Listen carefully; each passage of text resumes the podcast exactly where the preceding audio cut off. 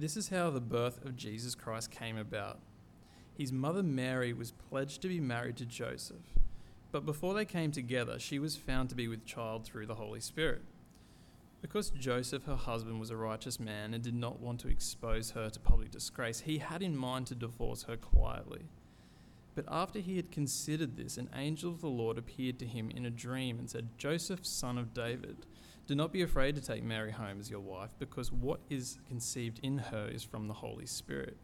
She will give birth to a son, and you are to give him the name Jesus, because he will save his people from their sins. All this took place to fulfill what the Lord had said through the prophet The virgin will be with child and will give birth to a son, and they will call him Emmanuel, which means God with us. When Joseph woke up, he did what the angel of the Lord had commanded him and took Mary home as his wife. But he had no union with her until she gave birth to a son, and he gave him the name Jesus. After Jesus was born in Bethlehem in Judea, during the time of King Herod, Magi from the east came to Jerusalem and asked, Where is the one who has been born King of the Jews? We saw his star in the east and have come to worship him. When King Herod heard this, he was disturbed, and all Jerusalem with him. When he had called together all the people's chief priests and teachers of the law, he asked them where the Christ was to be born. In Bethlehem, in Judea, they replied. For this is what is written, this is what the prophet has written. But you, Bethlehem, in the land of Judah, are by no means least among the rulers of Judah. For out of you will come a ruler who will be the shepherd of my people Israel.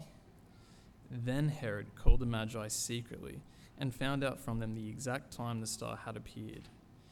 He sent them to Bethlehem and said, Go and make a careful search for the child, and as soon as you find him, report to me, so that I too may go and worship him.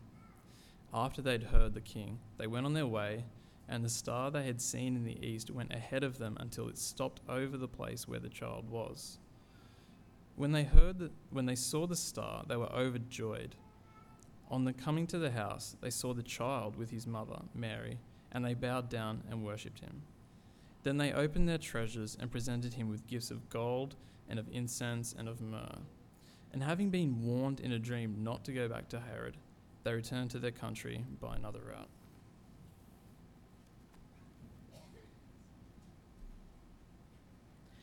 Thanks, Sean. Good morning, everybody. It is starting to feel a little bit more like Christmas, isn't it? With school starting to finish up, people talking about holidays, starting to fight our way through shops. So, we're going to spend the next uh, few Sundays, including Christmas, just thinking about the birth of Jesus and what it means and just how radical the story is. So, this morning we're just having a bit of a look at the, the three wise men or the Magi, and just what that means and how radical that is. It's a story we've heard every year, uh, but I'm sure there's something uh, that will shock you about them in a few minutes. I'm going to pray first that God will help us understand His word. Dear Father, we do thank you for this Sunday that we can get together as, as church family. We thank you for Christmas, and it is a good time to celebrate together, not only a bit of a break, but also uh, good times to reflect on who you are and who we are in relation to Jesus Christ. So we pray that you'd uh, reveal yourself this morning, that you're with us as you say you will be, and that we can uh, learn more about you and know how to live for you. We pray it in Jesus' name. Amen. What would you give a baby king? So, when a new king enters the world, or future king, what would you give him? See, we've got uh, King George, or the future King George now, is the closest thing we've got to a king in Australia. We're very um, unpatriotic when we come to kings and queens, I know. But William and Kate uh, have given birth to uh, George, uh, who will be our king at some stage if we stay a monarchy. Uh, but lots of people like to give him gifts. He gets over 700 gifts per year. You think about it, it's over two a day. Why does he get all these gifts? Simply because he is the future king, just who he is. So people like to give him gifts just to. Um, in the old days, people used to give the king gifts as a kind of a tribute. You know, if I give you gifts, you will be nice to me. And we want to be on the right side of the king, right? So you give the king lots of nice things so he leaves you alone or maybe even blesses you or your country through different ways. But now we do it just to honour him and his position. So even as a child, even we in Australia give him gifts. So it was only a couple of years ago uh, William and Kate brought George over to Australia to have a bit of a look around. And as Australia, we were challenged with the whole thing of what do you give a future king? What gifts do you give him? Now, Australia has their own sense of what makes a good gift, I think. Uh, so we gave it a good shot. Uh, I have a few pics on what we gave him. This is when he was 18 months old. Uh, a group of people uh, gave him a stuffed wombat, and you can see there it's a rather large stuffed wombat. And as an 18 year old, I was assured he had no nightmares every morning when he woke up and saw this big monster standing over him, that that didn't, didn't disturb him one little bit, apparently. Uh, other people thought for an 18 month old, a surfboard would be, would be a good idea, so he got a surfboard. Um, or somebody put a bit more thought into it, being royalty, he would enjoy a polo mallet. Uh, particularly, I'm sure his sister enjoys that when she come along, a young junior-sized polo mallet. But then we got a bit more creative of what you'd give a young future king. and this is where you start to see not so much the reaction of the child itself, but the reaction of the parents when you give gifts. You might have been in this situation before, like a possum skin coat. Possum skin, of all things. Uh, what are you thinking? But a possum, oh, he'll love that one day. Or what about, you, know, you use a creative juices, what about an amphibious trike? You know, something he can pedal along but also run into the water and things like that. would be great for an 18 month old. The city of Darwin takes a cake. Darwin is really good at things like that. What do you give a future king if you're from Darwin? Of course, his own crocodile. That's right. They, go, they offered to look after for him. But he's got his own crocodile as an 18 month old future king. And you kind of wonder, yeah, what do you give a future king? All these things are like meant to be symbols of this is who we are to create, uh, in Australia, and we're honouring you in all these things as our future king, possibly. Uh, but it begs the question what do you give a future king or a king? What would be appropriate? What would please him? Because that's the whole point. You want to please the king. You want to give him something memorable to go, yeah, I've got fond memories of that place, that country, or those people that, you know, I'll treat them with favour. That's the whole idea. So when we read the story of Jesus being born, the story we just had read for us in um, the start of Matthew, uh, we see the three wise men, or as the story we know it each Christmas time, come and bring gifts. Gold. I mean, who doesn't want gold, right? That's always a good gift. Ask any lady, gold. Don't mean to show my finger. Rings, jewellery, gold always works. Uh, incense, incense is just that fine smell, and I think as a baby with pooey nappies, they probably wanted fine smell in the barn that they were in. Uh, that would be a good gift. Uh, myrrh is a, a, really expensive perfume in its day that only royalty really used uh, because it was so expensive but they're really high class gifts. I mean, that might have been more for Mary than uh, for baby Jesus, but it's kind of nice that they're bringing a, this kind of tribute, this gift to this future king because he is a future king. They want to get on the right side of him, give him gifts to honour him. But the question is when we find out more about these guys and who they are, the question why comes up. Why did they do it? Why did they want to come and worship? This new king? Why did they bring gifts? It's kind of why were they even there in the first place? No, no Jewish leaders were there. It was just these three random guys, or these guys. Let me explain. Why should the wise men even be there? So these wise men, or in our translations in the NIV that we read from, calls them magi. Now the difference there is uh, when you're translating the Bible, you've got to try and interpret what these words mean because this is written in the Greek. And for magi is actually the Greek word. When, when translators use magi, they're kind of using it as a way of, look, well, this covers a whole range of things of these kind of people. We'll just use the original word and you work it out. Uh, but some translations use the, the phrase wise men. Why do they do that? It's because these guys are known as um, sometimes rulers or even princes. But more importantly, they were advisors to the king. They were advisors to say uh, what to do, what next move to make. And they did this in a way of uh, a number of, uh, they did this a number of ways. So they had a particular interest in the supernatural thing. They were very superstitious. They delved in lots of religious practices to try and find out which gods are in control and how to read what they're going to do, particularly reading the stars. So these guys were, if a king wanted to um, get good advice on what to do next, he would see his wise men. That was their name, the, the wise men, it, as far as the, the king was concerned. But to cut it short, these guys are basically astrologers. They study the stars to, to tell the future. They just go, tell me your star sign, and I'll tell you what's going to happen today, next week, next year, in your whole lifetime. Uh, different to astronomy, where people study the stars as more like a science, these guys are definitely astrology, where they, um, they try and predict the future. Bill Clinton was big on this. You know, president of America, powerful country in the world, disputably at that time. Uh, any big decisions would consult his astrologers. People do that. They want to know the future. These guys are from the area around Babylon or Persia, which is a bit out of Jerusalem, a bit away from the, the action or the religious action from the Jews. But they're called wise men. So wise, that, that was their street name. The king would consult you because you're wise men. But the Bible doesn't use that as a compliment. Actually, that this word magi is always uh, criticised. So you might know the story of Simon the sorcerer in, uh, in the story of Acts described him as practicing this magi, this sorcery through astrology. Um, and there's other stories that go on where not only do the prophets bag out listening to these wise men, these astrologers for the future, that any king who trusts in them rather than trusting in the real God, they said that they'll be torn down. Even the Israelite king, kings of Israel, if you trust these guys, you're doing the wrong thing because you're trusting them instead of trusting God. So they're always criticised.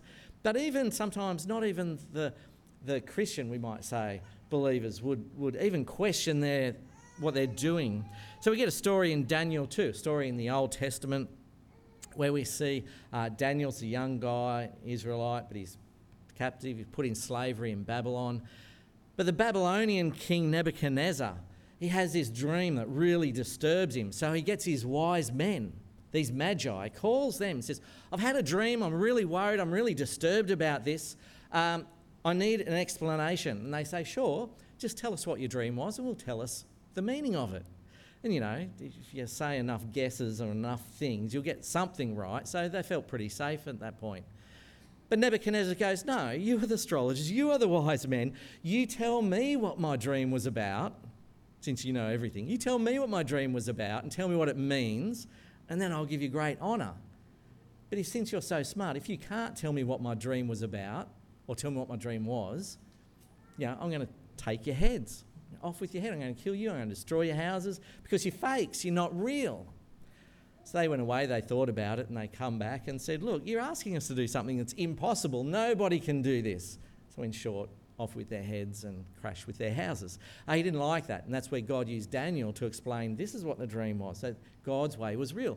So, it's not only in Scripture it's questionable, well, it's criticised, but even in real life it was questionable. This whole idea of studying the stars to, to tell the future. Now, if you were writing the Nativity story, we need a cute story to explain the birth of God's Son Jesus into the world. Would you have a bunch of astrologers, you know, foreigners that have come in, they're not even Jews, to come into your house and to be a prominent part of the story? Would you do that? Well, these guys turn up I'm not sure what Joseph was thinking when he got the knock at the door, and here's these foreigners standing there with, I don't know, their crystal balls or their map of the stars or whatever they're doing, but they're there wanting to come inside. He might have been hoping for, you know, the high priest or somewhat, some, uh, somebody special from the temple to come down. But he's got these foreigners wanting to come in. But see, they really wanted to meet the king of the Jews. So these guys, I mean, we say three wise men, but we're not actually told how many they are. There could have been three. We only say three because there was three gifts, but there could have been more. Could have been less. Uh, at least two. But they come to Jerusalem seeking this king. It's on their heart. They want to know who he is, where he's from, and their story. So they come to Jerusalem. We heard uh, their, their spiel. Where is the one who has been born king of the Jews? They say, We saw his star in the east and have come to worship him. They saw his star. There's something special going on. It's not just we saw something going on in the stars, something supernatural is going. We saw his star that's led us here. Now, you kind of wonder how did they know? Even the Jews weren't getting this one right, but somehow these guys got this much right. How did they know? Well, if these guys are into uh, religions and stars and, and prophesying the future, they'd be familiar with some of the, the prophecies from the Jews, from the Israelites, particularly go back a few hundred years when they were in slavery, exiled into Babylon. And they would have said, shared their prophecies, and one prophecy talking about a king that was going to be born. So they would note, hey, the Jews are going to have this new king. We need to keep an eye out for him. And now the whole star thing, how did they know to follow the star? There's one kind of illusion in, uh, in the book of Numbers 24 that refers to God saying, uh, I'm going to raise a star and he will be a ruler. It's kind of metaphorical a bit. It's not clear that it's a prophecy. But for some reason, God used their interest in stars to guide them there. And when they got to, to Jerusalem, they asked uh, around and they didn't get too many answers. Then they followed the star. The star continued to lead them till it landed sort of over the top of a house in Bethlehem, or the stable, the place where they were staying. So they entered. The stars led us here. The prophecy said there's going to be a king. Let's check this out. So they arrived, they saw Mary, they see baby Jesus. Uh, he says they fall on their knees, and the word there, like they fall prostrated, which is kind of they go on their knees and they completely collapse in front of him. Know, if you come before a king or somebody really wise and, and special, so much authority, you don't even want to have eye contact with them, that you, when you bow, you keep your head down. It's that sort of thing they're doing. And it says they worshipped him. Now, we're not really sure what that means, if they worshipped him truly as Lord and their Saviour at all, whether they got that at all. We don't hear about them at all after this story, so we're not sure what they thought of that, except for they went back to their own country uh, doing their own thing. So I'm not sure they worshipped him as Lord, but they could see that he was king, and they could see he deserved to be worshipped. So then they gave their gifts gold, the frankincense, the incense, uh, and the myrrh. Great gifts they're giving to him. But you do have to wonder, you know, what were Mary and Joseph thinking? What are we meant to think that all this is happening? These pagan foreigners who practiced ast- astrology, followed a random star, it would seem, or some supernatural thing, that God would lead them there. Would you let them in? They certainly take their gifts, that's all right, that's a good thing.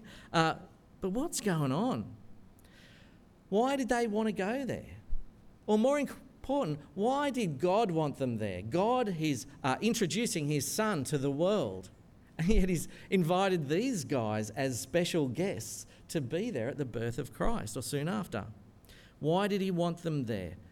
because it seemed to be a supernatural act that this star had shown them. Some people uh, try and study about what was going on there to try and uh, explain was the star a natural occurring event? And apparently, around 3 or 4 BC, when Jesus was born, uh, there was Halley's Comet was due. Maybe it was Halley's Comet. But I'm old enough to have seen Halley's Comet, and it just sort of went across the sky and didn't seem to do anything that special if you're up late enough to see it. And then there was uh, a lining of a couple of planets, Saturn and Jupiter. Could that have done it? But you know, usually planets just cross the sky. They don't sort of move over houses and stay over houses. But it seems like if it was, even if it was natural, it was in, in God's plan. But it seems supernatural that God would have guided them there. So God wanted them there specifically. So what was God thinking? Why did God want them there? He guided them there to this place, to this future king, this child, to show us what is to come. Because we know other prophecies to know that when this king, comes, every knee will bow, every tongue will confess that he is Lord, that he is king. And these kings, not only that, that, but there's a prophecy saying that these kings will also bring tribute. They'll bring gifts to him as well. Let me read you a few verses from Psalm 72, reading from verse 9. It's talking about this king. The king has come uh, in, in the future. But saying what will happen from verse 9 the desert tribes will bow before him, and his enemies will lick the dust. It's kind of in contrast. This king, kings like their, their banquets, they eat well. But compared to this king, these kings are going to be eating dust. Verse 10 The kings of Tarshish and of distant shores will bring tribute to him. The kings of Sheba and Seba will present him gifts. All kings will bow down to him, and all nations will serve him. This idea of bringing tribute, like we talked about before, to, to get in favour with the king, that if we bring gifts, he might be nice to us, he might be sympathetic to us, and maybe even help us or bless us. And they're bringing gifts, that this will happen. Now, we kind of see, when I read that, I think of pictures in Revelation, Jesus sitting on the throne, Revelation, all of creation standing around him, singing praises to him as Lord, and they're bowing before him. But here we see, we see a baby sitting in a manger. It's not even in a nice bassinet in a nice house. It's in an animal food trough that he's there. We don't see him born to royalty, somebody already sitting on their thrones with crowns. He's born to a tradie dad, a carpenter, Joseph uh, his peasant mum, and they're just sitting there, not knowing you know, what, what is going on. They've gone to Bethlehem of all villages. You know, it's not even to Jerusalem, you know, the royal city of David. He's in a little nowheresville sort of t- town. But yet, this baby is the Son of God. It's the Son of God. This baby that is just another child born on one hand, but on the other hand, he's the Son of God, the future King, King of the universe. And we see the wise men, these princes and advisors, they're bowing, they're bringing gifts to him already. He hasn't even spoken a word yet. All he's done is pooed nappies and cried, I'm assuming. But yet they're bowing before him, lying, worshipping him, because they know something that he is a king like no other. Like no other. That he's come into the world. So, what should you give a king like this? King Jesus come into the world. What is an appropriate gift? We have this thing at Christmas time where uh, we kind of remember this is Jesus' birthday when Jesus come to, to, to earth to walk with us. And in celebration to Jesus coming to us, we give each other gifts. It's kind of a bit of a funny trend that's, that's happened. I remember when our kids were little and we used to throw birthday parties uh, invite all their friends, and their friends used to bring gifts. Or when our kids go to other people's parties, you bring that person a gift, the special person who's having a birthday party. But then, as our kids were growing old, it became more trendy that the host of the party would give these gift bags to all the guests. So all the kids would go home with a, a gift bag as well. And the better the party was, resulted on the better the gift bag that everyone else was getting. And I think it's just getting bigger and bigger, that sort of trend. We want our guests to be impressed, so we give them all these gift bags. So now we hear Jesus come, uh, he's a future king. So what do we do? We still give each other all these nice, big, impressive gifts. And we've forgotten about the reason for it. What do we give the king? What do we give the coming of, of God Himself through His Son Jesus Christ. What does He deserve? What, what should we honour? What should we give tribute to Him to show Him honour that He is truly King and Lord? This is a big question that was being asked many years before even Jesus was born. Uh, there's this guy Malachi, a prophet, uh, around four or five hundred years before Jesus, and he writes this as he's, he's wrestling with this. I'm going to be meeting the king one day with the Lord. What should I do to bring tribute? What should I do to come before our holy God? And he's, he's wrestling with this question. He says this Malachi 6 6. He says, With what shall I come before the Lord and bow down before the exalted God? Shall I come before him with burnt offerings, with calves a year old? Will the Lord be pleased with a thousand ram, with thousands of rams, with ten thousands thousand rivers of oil. Shall I offer my firstborn for my transgressions, the fruit of my body for the sin of my soul? And you see, he's wrestling with it. Uh, he first suggests the burnt offerings, uh, something they used to do when they go to the temple, you know, make tribute to God to, to, to forgive the sins, because you're coming before a holy God. And we know we're all sinful. So, how is God, the King, going to look on me favourably? I have to bring him tribute. So they used to bring burnt offerings. A good tribute would be calves a year old in their prime. That would be a very good tribute to bring. But then he sort of says, What, what does God really want? does he want more than that? Will I bring the Lord, uh, will the Lord be pleased with thousands of rams? And you kind of go, Come on, that's exaggerating a bit. Surely he doesn't want thousands of rams. But it gets bigger with 10,000 rivers of oil, not 10,000 jars of oil, 10,000 rivers of oil. What a great gift. Oh, that's getting ridiculous now. Does God really want that as a tribute to have favour upon us? But then it gets bigger again. Would God even want my firstborn child as tribute? He's a holy God. I'm a sinner. How am I going to come into his presence? Does he even want me to give up my firstborn child? Yeah, that's crazy. That's crazy. God would never want that. For you to come into his presence, for you to show tribute to him, he would never want your firstborn child. That's way over the top. But what should we give the Lord when we come into his presence? Not just as Jesus as a baby, but when we come into his presence, when we all come before him. Even now, when we come before him, but even more so when he comes again. Not just a small gift, but as a sinner, how do I make a suitable gift? Would we give our firstborn, the ultimate gift, for the ultimate king to satisfy him so that we can show that we're, we're a good subject, a right subject, and we can honour him? I mean, it sounds ridiculous, but it's true. What the prophet is saying, what Malachi is saying, is, is what's going to satisfy him to show that I'm a, I want to worship him as Lord and Saviour. And this is where God says, Yes, as much as you got will show me how much you love me, even your firstborn. But here's the twist.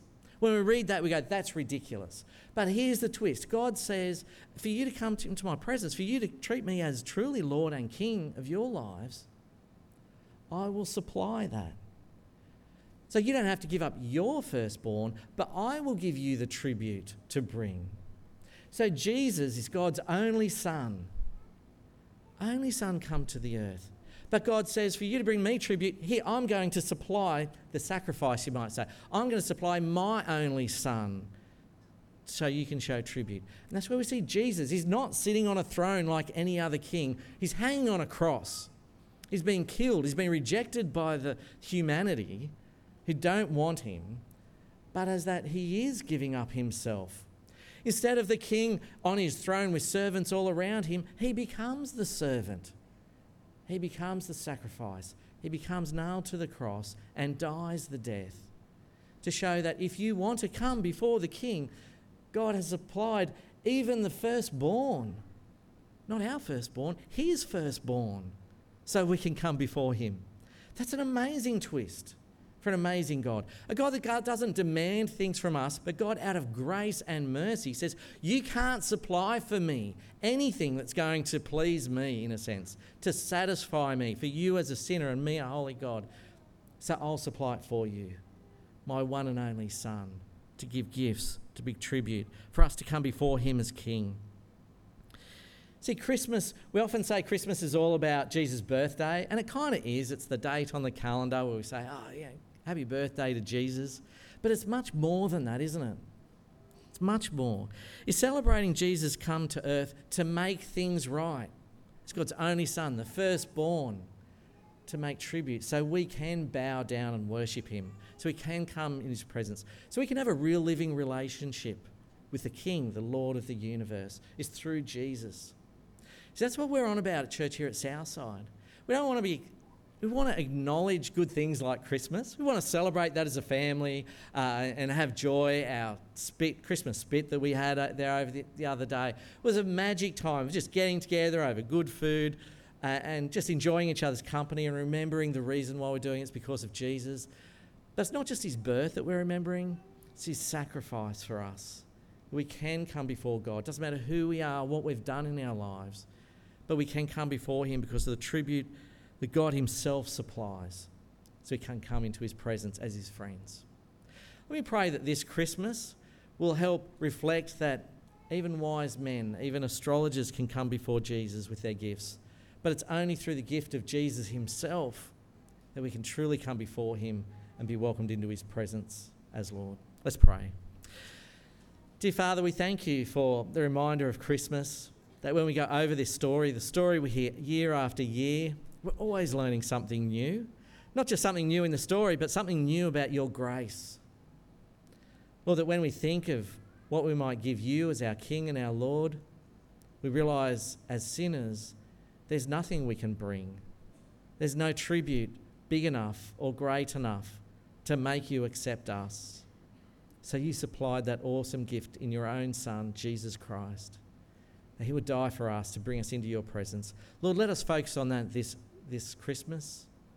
That every day we remember the gift you gave to us. So that no matter who we are, as long as we trust in Jesus, that we call him as our Lord, our Saviour, that we are welcomed into your presence because of what he has done, the amazing gift of grace. We pray this in Jesus' name. Amen.